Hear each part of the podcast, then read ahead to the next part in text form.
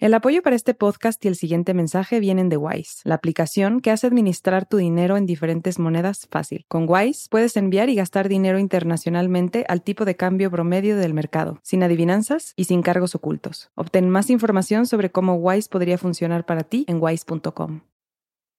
Esto es Rambulante desde NPR. Soy Daniel Alarcón. Domingo 2 de enero del 2022. Eran las 2 de la tarde y un día soleado en Ocotequila, un pueblo de más de 1.500 habitantes en la montaña de Guerrero, cerca de la costa del Pacífico mexicano. Allí el ruido reina en todo momento. El rebuzno de los burros, los ladridos de los perros, los anuncios que salen de los altavoces de las calles. Ese día, nueve mujeres de la comunidad indígena Nahua, la principal población de Ocotequila, empezaron a bajar por la calle que da a la plaza principal del pueblo. Caminaban juntas, decididas, expectantes, entre risas nerviosas. La más joven tenía 33 años, las más viejas más de 70.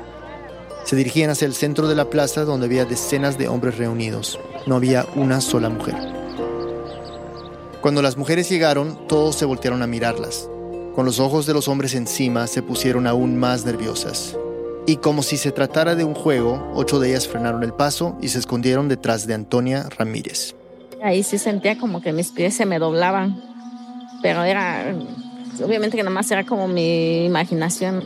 Sentía sus manos sudorosas, sus piernas tambaleantes, se estaba muriendo de miedo. Tratando de disimular sus nervios, caminó con las mujeres hacia un edificio verde limón conocido como la comisaría, la principal autoridad comunitaria de Ocotequila. Frente a él había un par de mesas en las que casi 20 hombres hacían fila para votar. Ese día se elegía el nuevo comisario municipal, el máximo representante de la comunidad y el principal enlace con el ayuntamiento. Pues todos se quedaron sorprendidos, todos mirando. Los que estaban como a lo, lejos se acercaron para ver qué va a pasar ahí en el corredor de la comisaría. Miradas de sorpresa, miradas de desacuerdos. Algunos hombres sacaron luego, luego así como, ¿y estas? Nada más son mujeres que aquí vienen acá. De frente a la mesa de votación, Antonia preguntó por algún funcionario de Copanatoyac, el municipio al que pertenece Ogotequila. No vino, le dijeron. Entonces Antonia, nerviosa pero firme, volvió a preguntar a los hombres de la mesa, ¿quién es la máxima autoridad de aquí? Un vecino de la comunidad, que ese día servía como presidente de la mesa de los debates, dijo, yo. Él era la persona responsable de coordinar la votación, desde el inicio hasta el conteo de votos. Ah, pues Mire, yo soy fulana de tal, eh, vengo aquí con mis compañeras, queremos votar. El presidente de la mesa pareció sorprenderse y en tono serio le respondió, No, por eso se acostumbra las mujeres no votan, dicen nada más hombres. Dijo, por usos y costumbres las mujeres no votan, nada más hombres. Se refiere a un modelo que da autonomía a las comunidades indígenas, como la de Ocotequila, para decidir sus formas de autogobierno en México está protegido en el artículo segundo de la Constitución. Y sí, en la historia del pueblo las mujeres nunca habían votado para elegir al comisario municipal. Antonio escuchó cómo unos de los hombres que estaban cerca comenzaron a murmurar y otros a reírse descaradamente. Guardó la calma. Las demás mujeres permanecían en silencio. Los hombres se burlaban, pero ellas habían acordado no reaccionar. Sin embargo, un mes después sus nombres serían conocidos por todo el pueblo. Una breve pausa y volvemos.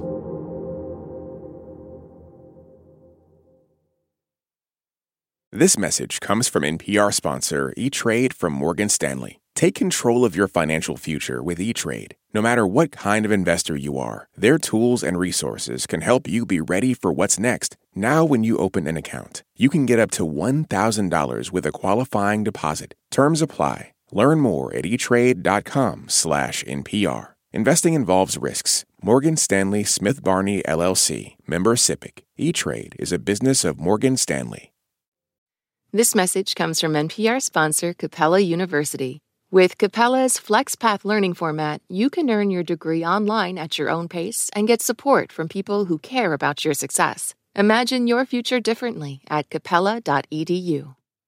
With NPR Plus, there's more to hear, like extended interviews with some of the experts we talk to at Planet Money and The Indicator. It's a mistake for economists to only think about economic efficiency when considering policies because you'll actually wind up with a worse outcome. And with NPR Plus, you help keep NPR going. Learn more at plus.npr.org. This message comes from Wondery. It was the biggest scandal in pop music. The stars of Milli Vanilli, the Grammy winning phenomenon, were exposed as frauds. But none of this was their idea. So whose was it? Follow Blame It on the Fame on the Wondery app or wherever you get your podcasts.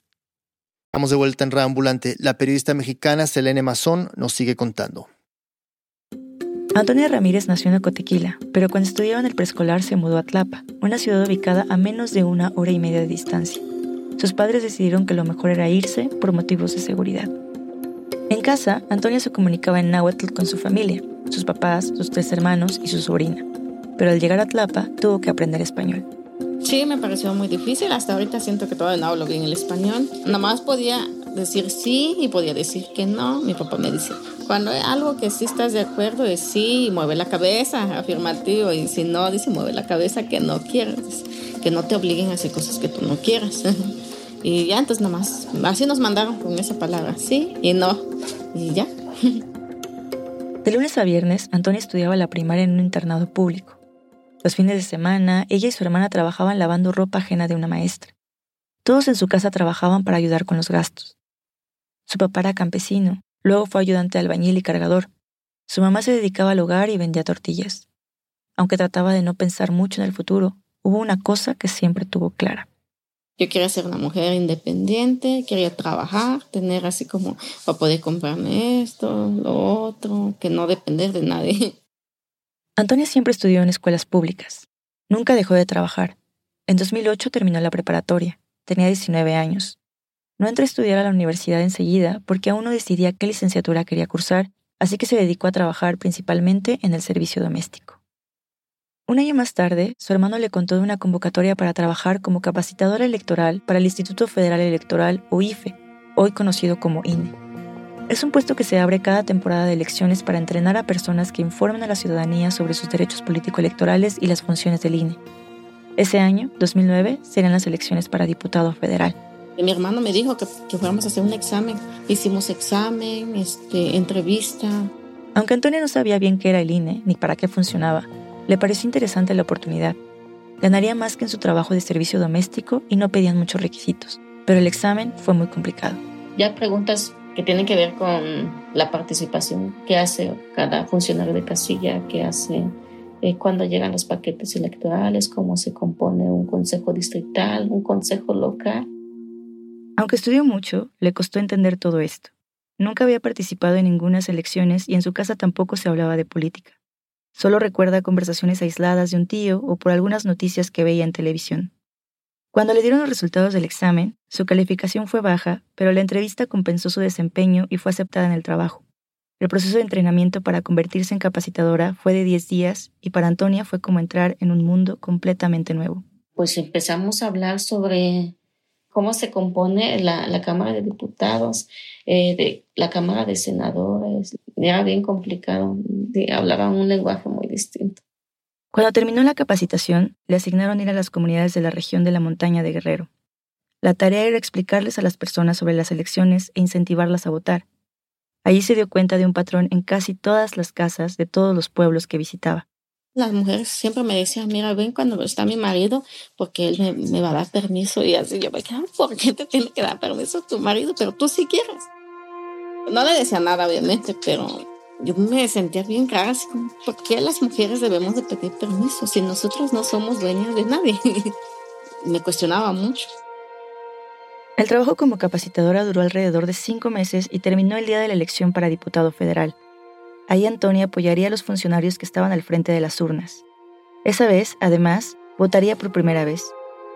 Lo que más le emocionaba era que le marcaran el dedo pulgar con la tinta electoral después de registrar su voto por los candidatos de la boleta todos queríamos que nos marcaran el dedo, entonces yo estaba muy emocionada ¿no? de, sentir que se siente. Eh, nos dieron unas boletas, eh, taché a los que voté, pero pues ni sabía quiénes eran. Y si le sorprende eso de votar sin saber por quién, hay que tomar en cuenta el aislamiento político de comunidades como las de Antonia. El simple hecho de participar y tener esa marca en el dedo sería un primer paso importantísimo. Antonia estaba feliz. Cuando terminó de votar, regresó a su puesto de apoyo a los funcionarios de urnas. Cuando se acabó la jornada electoral, en la noche, le tocó ayudar a llevar las cajas de boletas de votación al ayuntamiento para el conteo de votos. Yo veía la filota de todos los presidentes de casilla llevaban sus paquetes y tenían que entregar. Era muchísimo, era como, era bastante gente. Y yo dije, ¿dónde yo estaba? Que yo nunca me había dado cuenta de esto. Trabajar en el INE marcó un antes y un después en la vida de Antonia.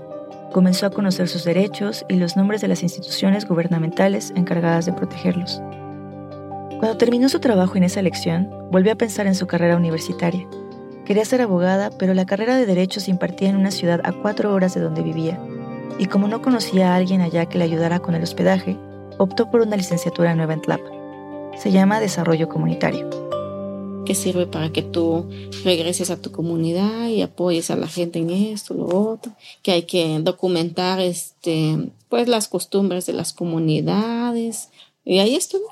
En la carrera comenzó a conocer más a fondo las prácticas de los pueblos indígenas de la región, incluido el suyo, Ocotequila. Una vez, en 2012, le asignaron como tarea investigar cómo funcionan ahí las jerarquías de la comisaría, cómo se elige al comisario, quiénes participan en las elecciones. Entonces le empezaba a preguntar a mi mamá, oye, ¿cómo se llama el comisario? ¿Y qué hace esto? ¿Y, y cuándo vota? ¿Cuándo lo escoge? Su mamá, quien había regresado a Cotequila a vivir, le dijo, no es que nomás los hombres votan. ¿Cómo que nomás los hombres? Sí, nomás los hombres. Antonia se molestó, aunque no era la primera vez que escuchaba que las mujeres no eran tomadas en cuenta en la comunidad.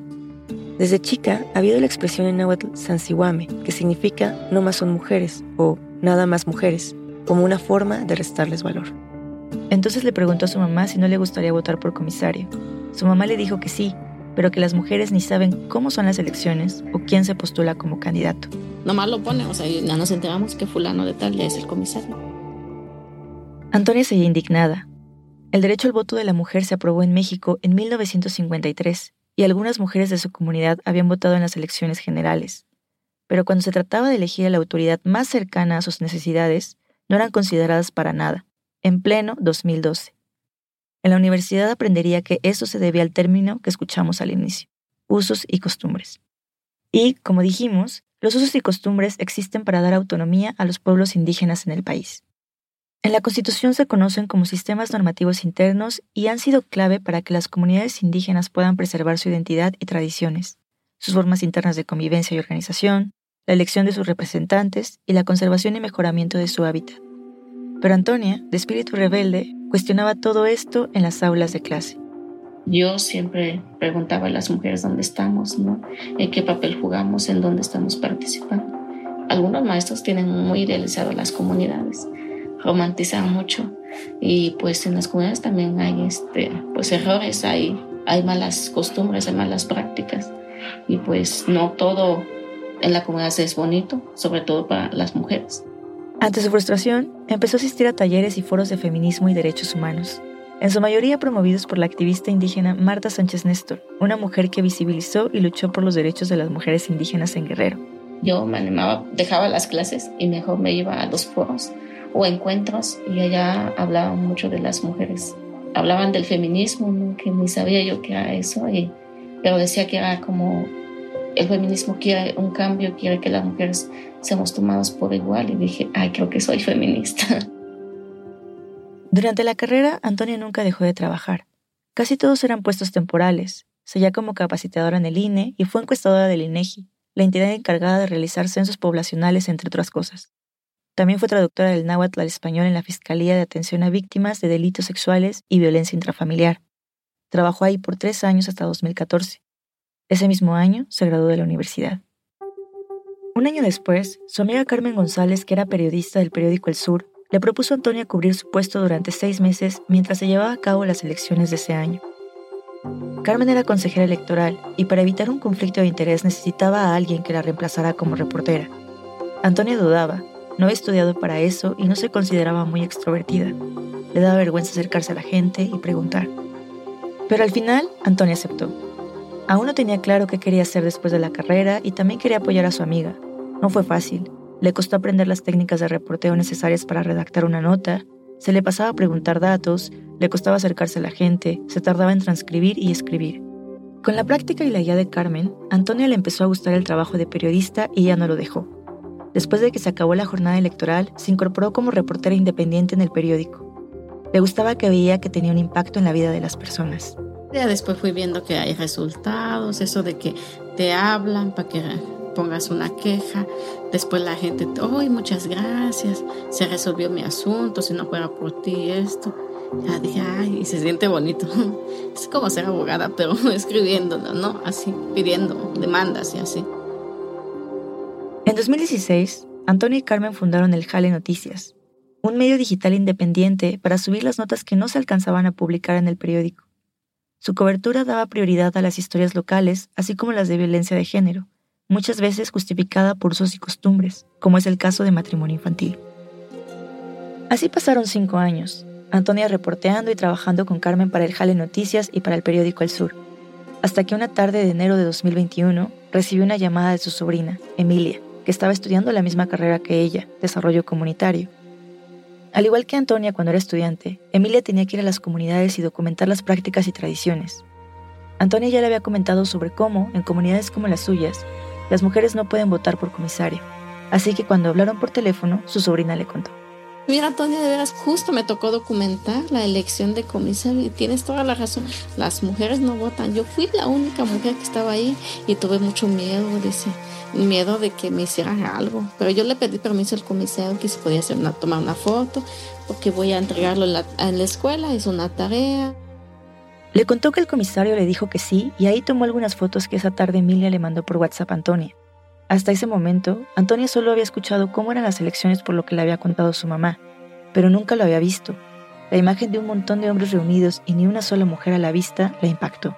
No sé, sentí mucho coraje, decepción, impotencia. Dije, yo no puedo cambiar nada en mi comunidad, ¿para qué estudié?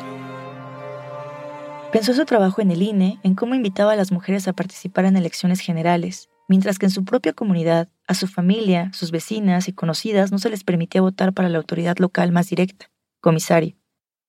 Después de ver esa foto, Antonia no podía dejar de pensar en el tema. Cada vez que iba a su pueblo sacaba la conversación en la mesa familiar, le platicaba con su mamá o con su tía Chaya. Cuando se encontraba con alguna vecina, no dejaba pasar la oportunidad y les preguntaba. Oye, ¿a ti qué te parece esto? ¿Te parece está bien eso que tú no votes cuando eligen el comisario? ¿Quién sabe? Dice, no nos mandan a traer. Antonia les preguntaba si les gustaría votar y las mujeres le contestaban que sí, que sí irían. Pero las elecciones para el siguiente comisario que se eligen anualmente no serían sino hasta casi un año después, en enero del 2022. Así que las conversaciones que tuvo con ellas en ese momento no iban más allá de eso, pero empezó a ser una forma de tantear el terreno. En noviembre de 2021, Antonia viajó a Cotequila para el funeral de su abuelita. Varias mujeres de la comunidad se habían reunido en la casa de su mamá para los preparativos de la levantada de cruz, una tradición católica para rezar por la persona fallecida.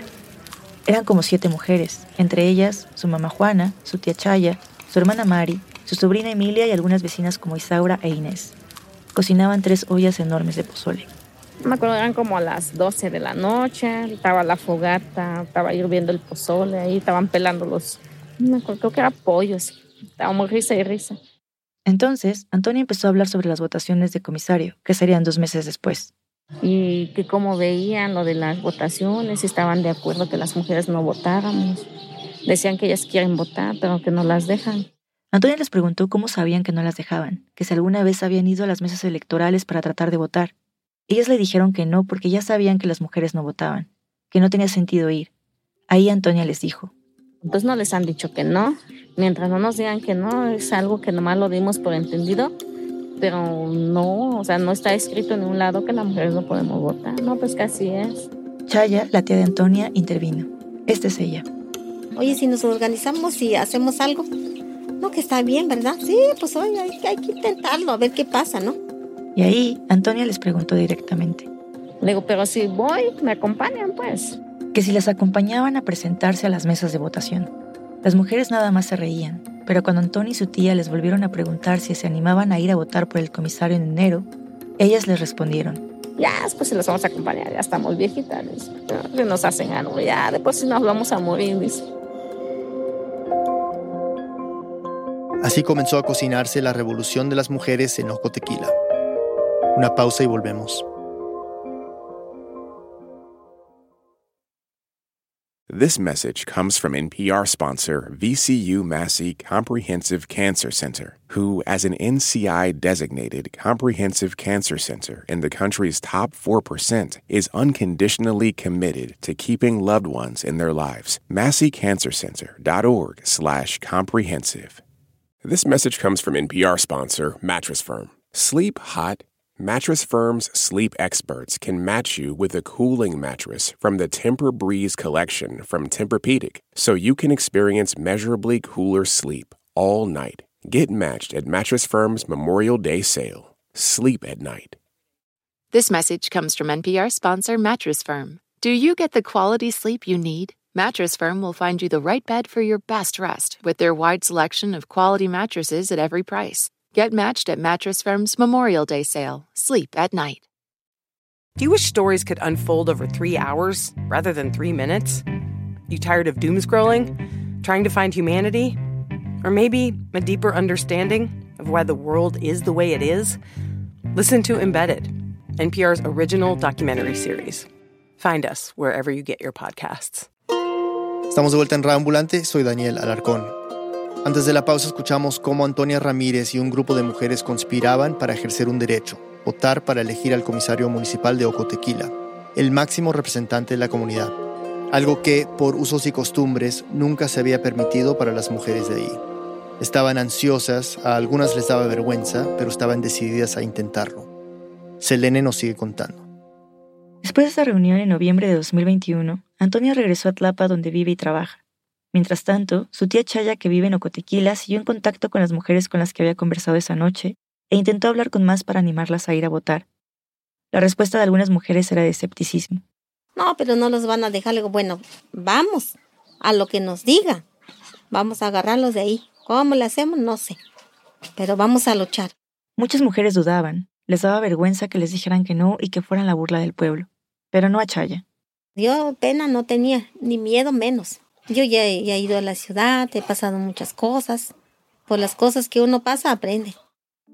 Y es que se podría decir que Chaya era una de las mujeres más aguerridas del grupo por todo lo que le había tocado vivir. Cuando tenía 14, la habían obligado a casarse con alguien que no conocía. En su matrimonio sufrió mucha violencia doméstica. Un día tomó sus cosas y huyó a la Ciudad de México con sus hijos. Ahí se dedicó a trabajar. También terminó la secundaria, un logro que recuerda con mucho orgullo. Estuvo fuera casi una década, hasta que se enfermó su mamá y volvió a Cotequila a cuidarla. Desde entonces vive sola con sus hijas más pequeñas. Pero en cambio, la mayoría de las mujeres del pueblo estaban sujetas a la opinión de sus esposos, y no es que todos estuvieran muy abiertos a los cambios en sus costumbres. Margarito Navarrete, un vecino de la comunidad, lo dice claramente. Aquí somos muy, muy machistas de que, si por ejemplo yo soy del PRI, pues mi mujer lógico tiene que votar por el PRI. Es de ley. El PRI, el partido político de centro derecha que, según Antonia Ichaya, históricamente ha ganado en el municipio al que pertenece Ocotequila. Cuando le pregunté por qué es lógico que su esposa tenga que votar por el mismo partido, me respondió. No, no estamos acostumbrados que, de que la mujer vaya aparte. Esto viene del control económico que tienen sobre ellas. En Acotequila no hay opciones de empleo más allá de la temporada de siembra. Generalmente son los hombres los que salen a buscar trabajo a otras ciudades, en su mayoría como ayudantes de albañil o en el comercio. La mujer, si, si le das dinero que va a comer, va a tomar refresco. La que dice si te va a comprar tu vestido es porque pues es el trabajo del marido, pues. Porque la mujer nomás está aquí esperando, no tiene empleo.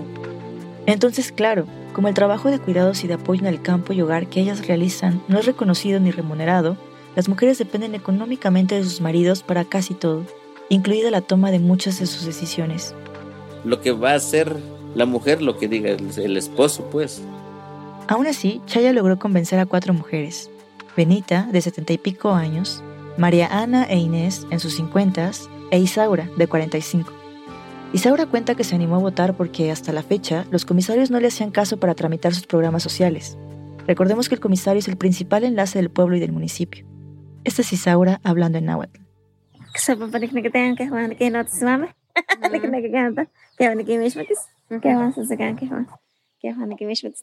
Traduzco.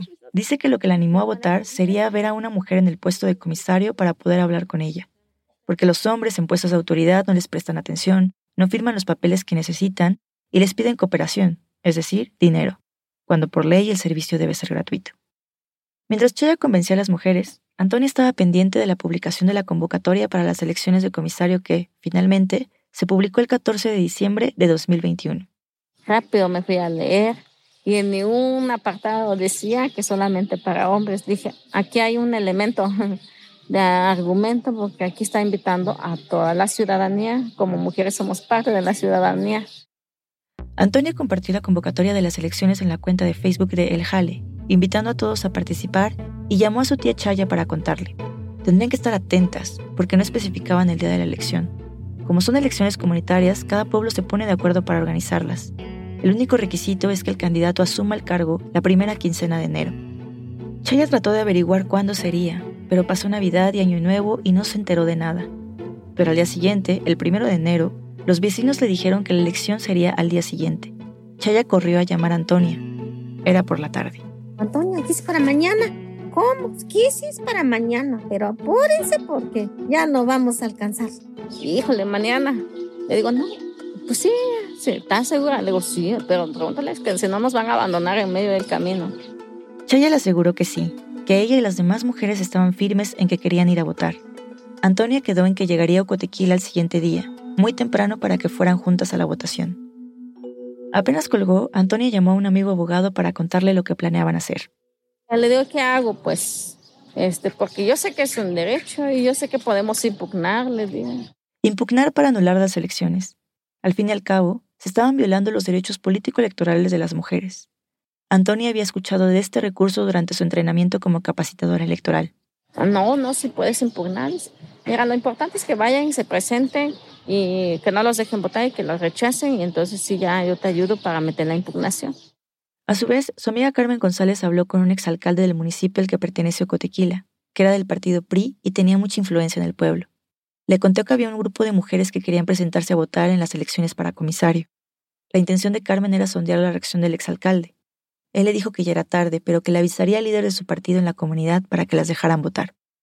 A Antonia le parecía importante tomar esas medidas porque temía que hubiera una confrontación. Quería evitarlo a toda costa. Y entonces en la tarde yo empecé como viendo como las consecuencias, fui viendo como, y si pasa esto, ¿qué hago? Si pasa esto, yo tampoco quiero exponer a las mujeres. Mientras tanto, esa noche del primero de enero, su tía Chaya recorrió las calles del pueblo de Cotequila. Visitó a los líderes de Morena, uno de los partidos políticos opositores del PRI y del que ella era simpatizante. Chaya tenía esperanza de que Morena apoyaría su causa, pero no fue así.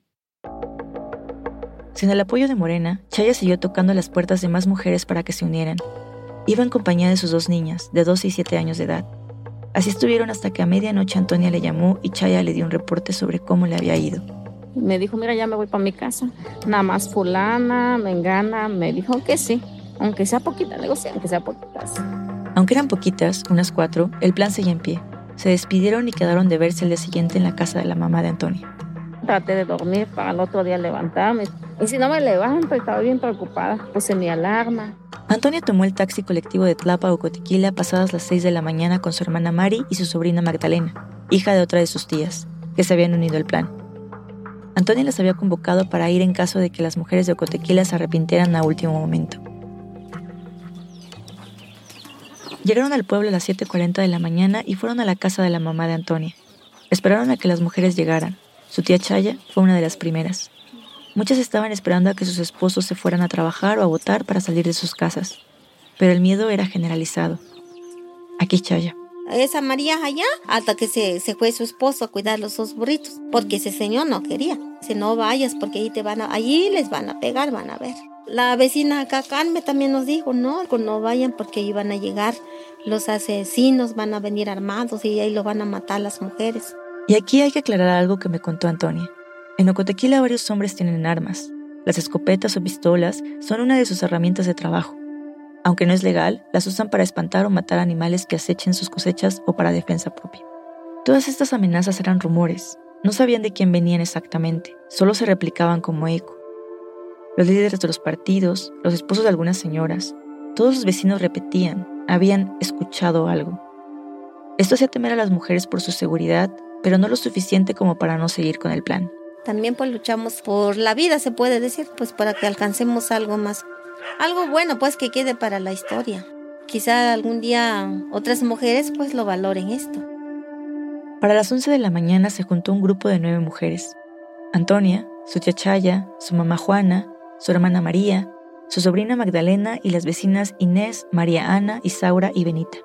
Las únicas que hablaban español más fluidamente eran Chaya, Magdalena, María y Antonia. Antes de salir, Antonia le pidió a un contacto de la gobernación que estuviera pendiente de ellas, que si recibía una llamada de ella, significaba que estaban en problemas. También les dijo a las mujeres que cualquiera fuera el escenario, no debían salirse del plan. También les dije, mira, a lo mejor nos empiezan a decir cosas para ofendernos, para que nosotras nos enojemos. No, ustedes no contesten, le digo, no, este, no vayan a caer, porque los hombres, ¿qué es lo que dicen? ah, esas viejas son peleoneras, por eso no queremos que vengan a votar, porque no andan haciendo aquí argüente. Le digo, eso es lo más quieren ellos motivo, le digo que les demos para que no nos dejen votar. Entonces ustedes, a lo que vamos, le digo, no contesten palabras que les van a decir, no les griten, si ellos levantan la voz, no levanten la voz, ustedes tranquilas. Llegaron a ese acuerdo, era lo mejor. Por último, Antonia les dijo que si alguien las agredía, podían usar eso a su favor para denunciarlos por no solo impedir su derecho al voto, sino por violentarlas. Le digo, y si nos meten a la cárcel, que nos metan en la cárcel ustedes, tranquilas, no, nada.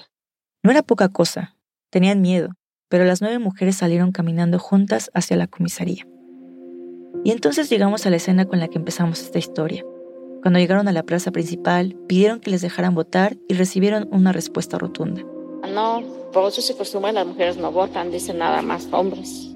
Antonia le mostró que en la convocatoria del ayuntamiento decía que la ciudadanía en general podía acercarse a votar, pero el presidente de la mesa de debates le dijo, no, dice, nosotros hicimos un acta, nos reunimos antes de la elección aquí en la comunidad y ahí este, no dijimos que van a votar las mujeres, dice. El acta de la que hablaba el presidente de la mesa de debates es un documento donde los líderes de la comunidad, solo hombres, dejaban por escrito los acuerdos bajo los que se llevaría a cabo la elección y por último le dijo a Antonia que si querían votar, se esperaran la asamblea previa a las elecciones del próximo año. Le digo, usted no me está entendiendo, es que yo no necesito tu permiso, le digo, para que podamos votar. Es un derecho que nosotros tenemos y queremos ejercerlo, le digo. que ¿Esa asamblea vas a convocar a mujeres y les vas a preguntar si quieren votar? ¿O vas a convocar solamente a hombres y hombres van a decidir por nosotras? Eso no está bien, le digo, estamos en desigualdad. Antonia le pidió al funcionario que leyera el acta de acuerdos revisó y vio que el acta no prohibía a las mujeres votar. En cambio, decía que los originarios de Cotequila podían hacerlo bajo ciertos criterios. Y le pusieron originarios porque mucha gente vive en Tlapa, Acapulco, Morelos, y el día de la elección los mandan a traer, les dan para su pasaje y vienen y votan. Siempre y cuando tenías que ser hombre, ¿no? Su hermano, que también vive en Tlapa, había votado varias veces sin ningún problema. A pesar de esto, los hombres de la mesa utilizaron como argumento que Antonia vivía y trabajaba en Tlapa para no dejarla votar. Claro que si soy de aquí, mi mamá es fulana, mi papá es este, yo me llamo así y además yo hablo nada. No, no, pero ustedes no, no, no, no puedes, dice. Le digo, bueno, digamos yo no vivo acá, mi mamá vive aquí, a ella la van a dejar votar. Inés vive aquí, ella vive aquí. Yo no voto, que voten ellas para quitarles ese argumento. Los hombres no cedieron. Le decían que debieron haber manifestado su deseo de votar antes, cuando se realizó la asamblea para el acta de elecciones. ¿Yo cómo voy a saber, si ustedes no hacen la invitación de manera general? Esa asamblea se realiza a puerta cerrada y solo se convocan a los líderes de los partidos. Hubiera sido imposible que Antonia y las mujeres se acercaran a pedir que las incluyeran para la votación.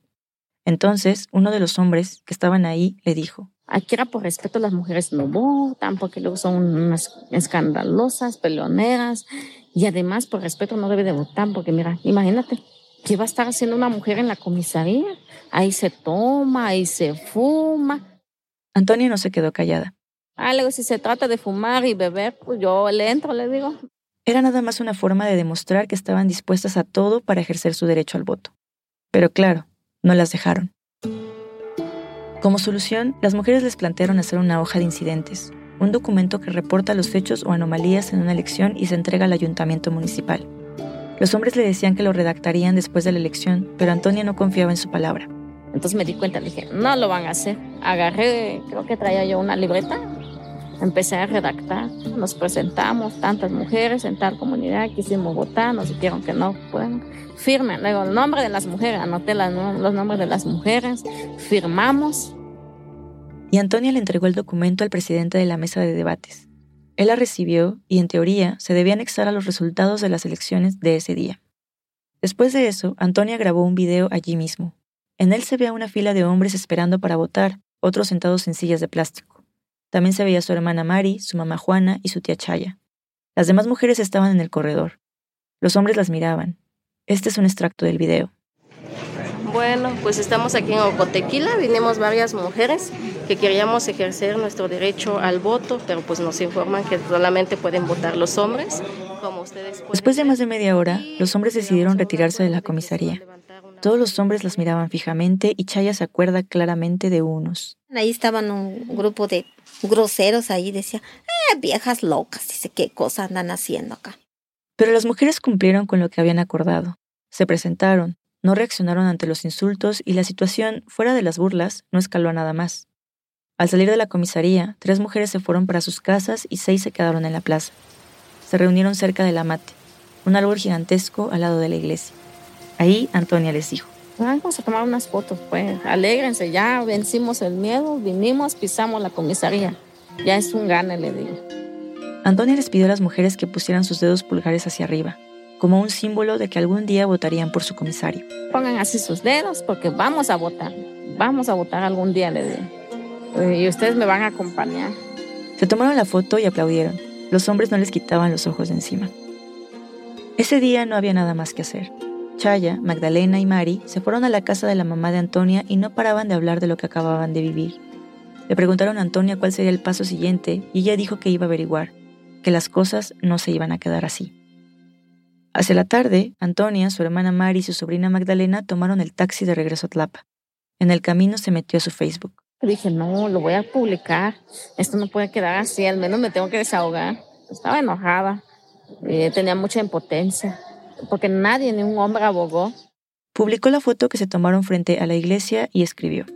Llegará el día en que mi comunidad nahua de Ucotequila, municipio de Copanatuya Guerrero, haremos historia y las mujeres podremos votar y ser votadas para ser comisarias. Su publicación seguía con el relato de lo que habían hecho ese día y agregó que muchas mujeres no fueron por miedo y vergüenza. Y terminaba. Así que solo el hecho de presentarnos a la comisaría fue un avance importante y significativo. Las malas prácticas no se cambian de la noche a la mañana. Cuando nuestros derechos en nuestras comunidades indígenas no son garantizados, nos vemos obligadas a recurrir a otras instancias. Su publicación se empezó a compartir una, dos, tres, ochenta veces. Los comentarios y los mensajes no dejaban de llegar. Las personas les mostraban su apoyo, les daban ánimos para seguir peleando. Para mí fue un catarsis de esto y lo otro. No pensé que iba a tomar la dimensión que tomó. Esa tarde Antonia publicó el video que hizo en la página de Facebook de El Jale Noticias. También llamó a algunos compañeros reporteros para preguntarles si querían escribir una nota sobre lo que acababa de suceder. Le dijeron que sí, y al día siguiente, el 3 de enero, tres periódicos publicaron lo que había pasado en Ocotequila. A partir de esto, la noticia se empezó a compartir en redes sociales y fue retomada por varios medios nacionales. Nagua Ocotequila en el municipio de Copanayotac, en Guerrero, en donde las autoridades comunitarias les impidieron a nueve mujeres votar en la elección de comisario municipal. ¿Por qué? Porque son mujeres. Y miren, Guerrero, las mujeres también enfrentan violencia política. Muchas incluso no pueden votar por la estrecha barrera de los usos y costumbres. Al día siguiente, el martes 4 de enero, Antonia recibió un mensaje de WhatsApp de la abogada feminista Muriel Salinas. Ella es fundadora y presidenta de la Red de Avance de Derechos Políticos de las Mujeres Guerrerenses, una organización que se encarga de prevenir y atender la violencia política contra las mujeres. La red se enteró del caso porque alguien de su equipo vio la publicación de Antonia. Querían apoyarlas en el proceso legal porque lo que había pasado era una muestra clara de violencia política justificada bajo los usos y costumbres. Esta es Muriel.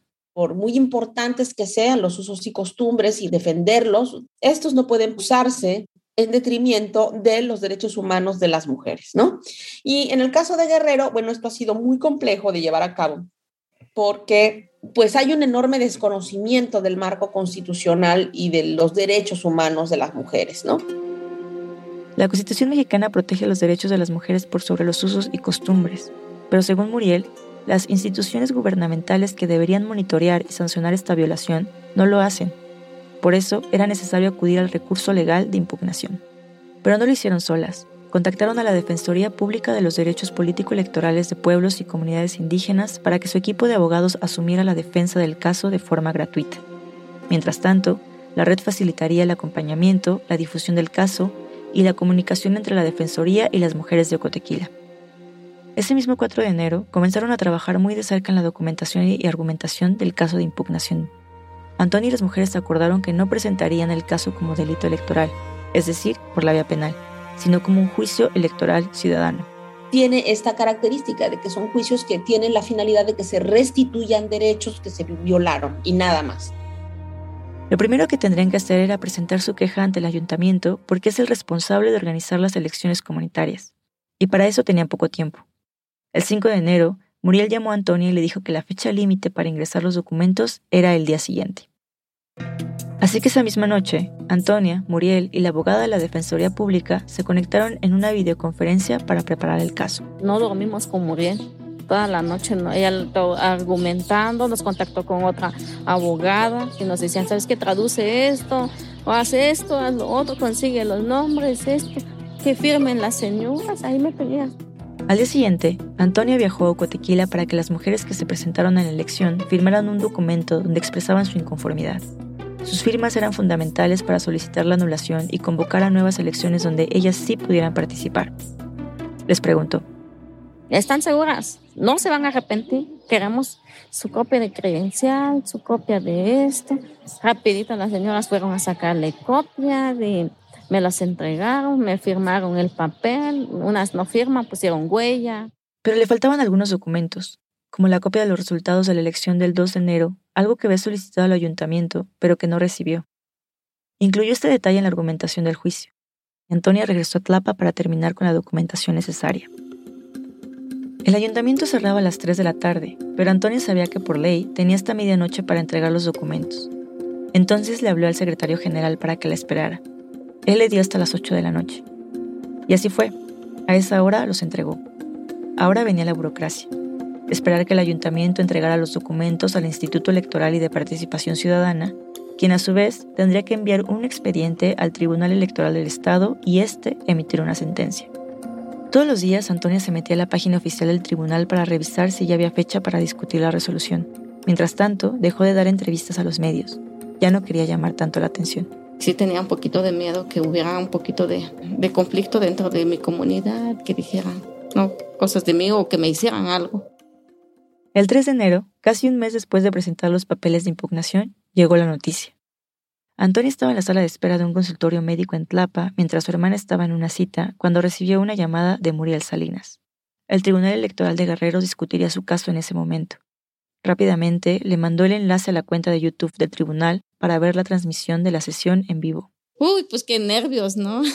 Empezaron con otro caso, porque eran dos casos que iban a resolver. Ya la segunda fue la de nosotros, nos dijeron, mencionaron los nombres y esto y esto.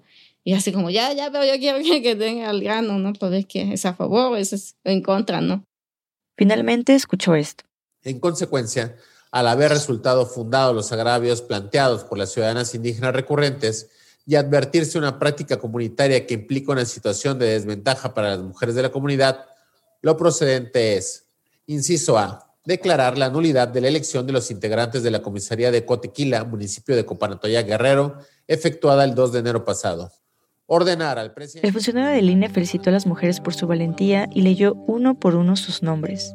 Después dijo: Este órgano de justicia les da la razón y les dice que a partir de ahora en Guerrero a ninguna mujer indígena se le negará el derecho a votar y ser candidatas en todo tipo de elección, que en la próxima votación de su comunidad para comisario municipal podrán votar y ser candidatas, que con su participación a, las mujeres indígenas de Guerrero. Y ahí sí me dio mucho, mucha emoción y me puse a llorar, así como, bueno, no, no estaba llorando, sino que mis lágrimas estaban saliendo y así como, órale.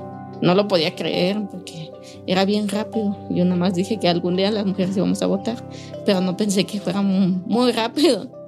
La sentencia establecía un plazo de máximo tres días hábiles para la emisión de la nueva convocatoria de elecciones y cinco días a partir de eso para la organización de las elecciones extraordinarias. También ordenaba a varias instituciones electorales y de gobierno difundir y realizar talleres para prevenir la violencia política hacia las mujeres. Era un paso enorme. Finalmente, la nueva fecha de las elecciones extraordinarias quedó para el 13 de febrero. Esa misma tarde, Antonio imprimió la resolución y el día siguiente se fue para Cotequila para leérsela y traducirla al náhuatl a las mujeres que vivían allí. Se reunieron en la casa de su mamá. Todas la escucharon. Al final, Antonia les dijo. Y así le bueno, en pocas palabras, quiere decir que vamos a volver a votar. O sea, ganamos, dicen la señora, ganamos. sí, ganamos, podemos decir que ganamos.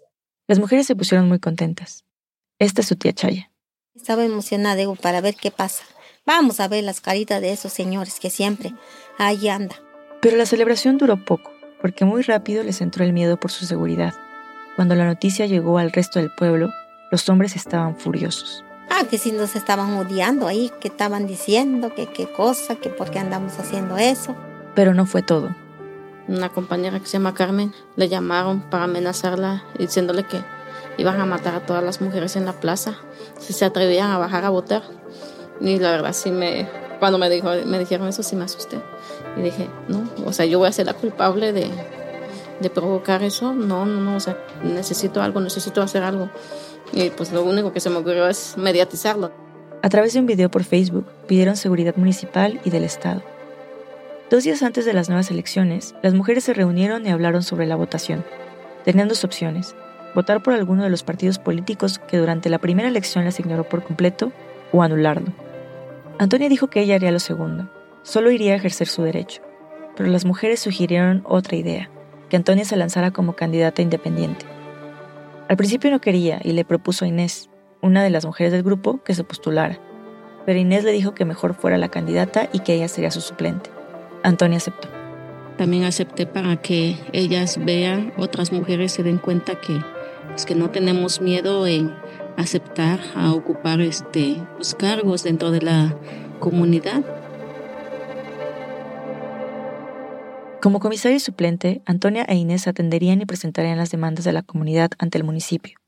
También serían las encargadas de organizar las fiestas del pueblo y de garantizar que los programas sociales gubernamentales llegaran a todas las personas que lo necesitaran. Así fue como Inés y Antonia fueron las primeras candidatas mujeres para la comisaría, algo que no se hubieran imaginado meses atrás. El sábado, un día antes de la nueva ronda de elección, fueron al ayuntamiento a inscribir su planilla. Justo después hicieron una mini campaña. Imprimieron volantes y tocaron en las casas de las vecinas que ya conocían. También vocearon en los altavoces de la comunidad. Pero en su campaña, más que votar por ella, lo que querían era incentivar a las mujeres a salir a la comisaría, a las mesas de votación. Le digo, si, no quieres votar por mí, vota por quien tú quieras, pero vete a votar a las mujeres. Ah, sí, ya sabemos. Le digo, ya sabes que mañana, sí, sí. Algunas me decían, sí, yo lo escuché en la radio, que sí vamos a votar. digo, bueno, mañana vayan, les digo. Antonio y las mujeres estaban emocionadas, pero el miedo nunca se iba del todo. Sí temía por mí, pero yo temía más por las mujeres, porque yo ya sabía, cuando decidí hacer eso, ya sabía lo que me arriesgaba pero sí temía por ellas.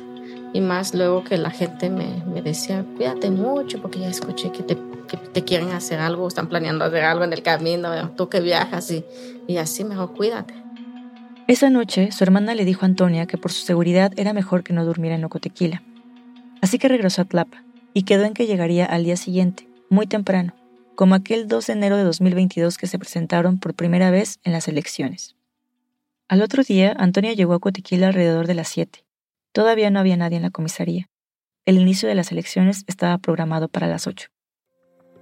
Ese día, al mediodía, fueron siete las mujeres que bajaron juntas. Casi todas habían participado esa primera vez, pero ahora el ánimo era diferente. Mientras bajaban a la comisaría, Antonia empezó a gritar. Sí se pudo. Y todas, me, todas repetían, digo, sí se pudo. La mujer, la mujer. Y así, y pues sí, no se, abrían la ventana para ver quiénes iban pasando, nosotras, ¿no? Estaban felices y se sentían mucho más confiadas de lo que se habían sentido un mes antes. Ya no temblaban ni se escondían detrás de Antonia. Y cuando llegaron a la plaza, el paisaje era distinto. Estaba llena tanto de hombres como de mujeres. Tuve nervios también cuando llegué, tuve nervios de ver tanta gente y todos mirándote. Y luego varias cámaras siguiéndome y, y así. Antes de la votación, di una entrevista a un canal de televisión. Después de hablar sobre los obstáculos para llegar a ese momento y su postulación para la comisaría, Antonia cerró con esto. De hecho, nosotros ya ganamos, porque ahorita vamos a votar. Esa es nuestra ganancia. Ya lo logramos. Después, las mujeres se formaron enfrente de la comisaría. Se escuchaba el clic de las cámaras. En la mesa estaban los secretarios de elección, tomando el voto. También estaban los representantes de los partidos para vigilar la elección. Cuando les tocó su turno, les pidieron su credencial de elector y que gritaran el nombre de por quién votaban. Es algo común en las elecciones de comisario. No son libres ni secretas. Todos escuchan y llevan registro en una cartulina. Después de votar, todas se dirigieron al amate, el árbol que queda al lado de la iglesia enfrente de la comisaría. Querían celebrar. Antonia se subió a la jardinera y primero dijo unas palabras en náhuatl, y después en español agradeciendo a las personas por su apoyo en ese acto histórico. Cuando terminó de hablar, las mujeres se pusieron una junto a la otra y gritaron. Se ve, se siente, las mujeres estamos presentes. Después de eso, las mujeres se dispersaron. Algunas se fueron a sus casas y otras, principalmente las familiares de Antonia, a la casa de su mamá. Para ese momento Antonia ya se sentía más tranquila. A las seis de la tarde volvieron a bajar a la plaza para conocer los resultados. El momento fue transmitido por Facebook Live en la página del Jale Noticias, el medio de Antonia y Carmen. En el video se observa al presidente de la mesa de debates tomar la palabra. Paisanas, paisanos, conteo de votos, en total 824 votos. Hombres, 320 votos. Mujeres, 504 votos. Si no escucharon bien, resumo. El presidente de la mesa está anunciando que del total de votos, 824, las mujeres fueron la mayoría, 504. Y después dijo. Planilla ganadora, Crescenciano López. Ganó Crescenciano López, el candidato del PRI, el que ya había ganado antes. No fue una sorpresa porque los resultados son abiertos. Antonia recibió solo 33 votos. Pero a Antonia no le importó. Gracias a su protesta, la comisaría estará integrada por primera vez por cuatro mujeres. La sentencia del Tribunal Electoral de Guerrero exigió garantizar la paridad de género a la planilla ganadora. Sentía que habían triunfado. Y para mí es eso, para mí es pues el reconocimiento de las mujeres. Hasta las mujeres dicen, no, pues les ganamos, ellas dicen que les ganamos, porque ellos decían que no íbamos a votar. Les ganamos, dicen, votamos. No importa que no hayamos perdido lo demás, pero les ganamos. Habían conseguido lo más importante, ejercer su derecho de votar y ser candidatas. Ganaron. Iban por más. Hoy, gracias a la protesta de esas mujeres, otras formas de organización comunitaria se están gestando. Entre los varios proyectos que buscan impulsar está la pavimentación de la carretera y la promoción de opciones de trabajo para las mujeres, así como asegurar que las siguientes elecciones de comisarios sean libres y secretas. Antonia está involucrada en todo. Sigue su trabajo de reportera, al que cataloga como periodismo comunitario. También comenzó la construcción de la Casa de la Mujer Indígena en el terreno de la casa de su mamá, en Ocotequila. Será un espacio para dar talleres y empoderar a las mujeres con información de sus derechos. Esta historia es de las mujeres de Ocotequila. Un agradecimiento especial a todas ellas por compartirla. Selene Mazón es pasante de producción en Ambulante. Es periodista vive en la Ciudad de México. Este episodio fue editado por Camila Segura, Lisette Arevalo, Natalia Sánchez Loaiza y por mí. Desiree Yepes y Bruno Celsa hicieron el fact-checking. El diseño sonidos de Andrés Aspiri y Remy Lozano con música original de Remy. El resto del equipo de Rambulante incluye a Paola Leán, Nicolás Alonso, Anelis Casasús, Diego Corso, Emilia Herbeta, Fernanda Guzmán, Camilo Jiménez Santofimio, Juan David Naranjo, Ana Pais, Laura Rojas Aponte, Barbara Sawhill, David Trujillo, Ana Tuirán, Elsa Liliana Ulloa y Luis Fernando Vargas. Soyla Antonio es nuestra practicante de audiencias. Carolina Guerrero es la CEO. Reambulante se edita en Hindenburg Pro. Si eres creador de podcast y te interesa Hindenburg Pro, entra a hindenburg.com slash Reambulante y haz una prueba gratuita de 90 días. Reambulante cuenta las historias de América Latina. Soy Daniel Alarcón. Gracias por escuchar.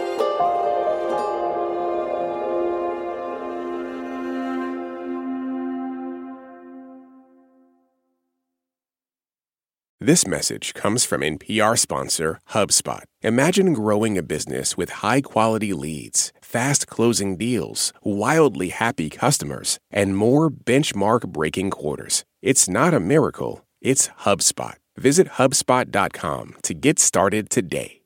This message comes from NPR sponsor Planet Oat. No deep thinking here. Planet Oat oat milk is rich, creamy, and an excellent source of calcium with vitamins A and D. Also, Planet Oat's unsweetened varieties have zero grams of sugar. Visit planetoat.com for more.